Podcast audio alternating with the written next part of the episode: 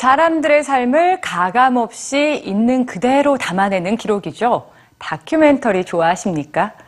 지난 월요일부터 EBS 국제 다큐 영화제가 한창 진행 중인데요.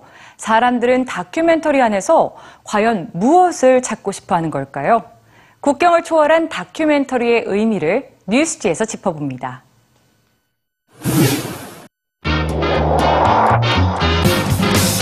격렬한 전장, 교실, 화산, 여행지, 분자 가속기 내부, 우리의 뇌 속. 이제 카메라가 도달하지 못하는 곳은 없습니다. 이 영상들은 보는 이의 심금을 울리고 새로운 지식을 전달해 주죠. 우리는 다큐멘터리를 통해 우리가 경험하지 못한 세상을 경험하고 새로운 사람을 만나며 그간 몰랐던 사실들을 알게 됩니다. 이제 우리 곁에서 다큐멘터리는 뗄래야 뗄 수 없는 존재가 됐습니다. 그렇다면 다큐멘터리는 언제 어떻게 시작됐을까요?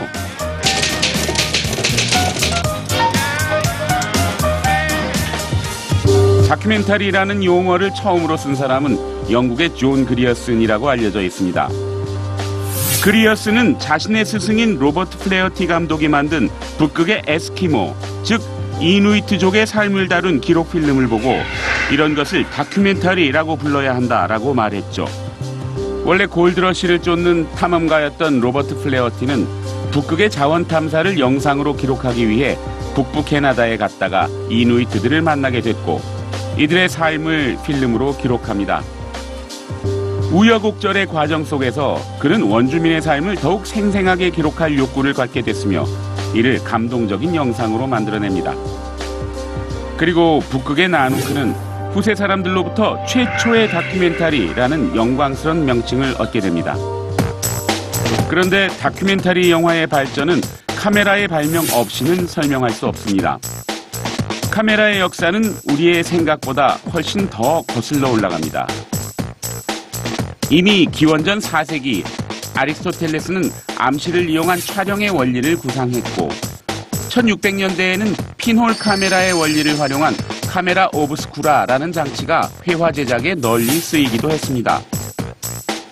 이후 영국의 사진가 머이브리지는 동물의 움직임을 연구하기 위해 여러 대의 카메라를 연결하여 연속된 동작의 스틸 사진을 촬영해냅니다.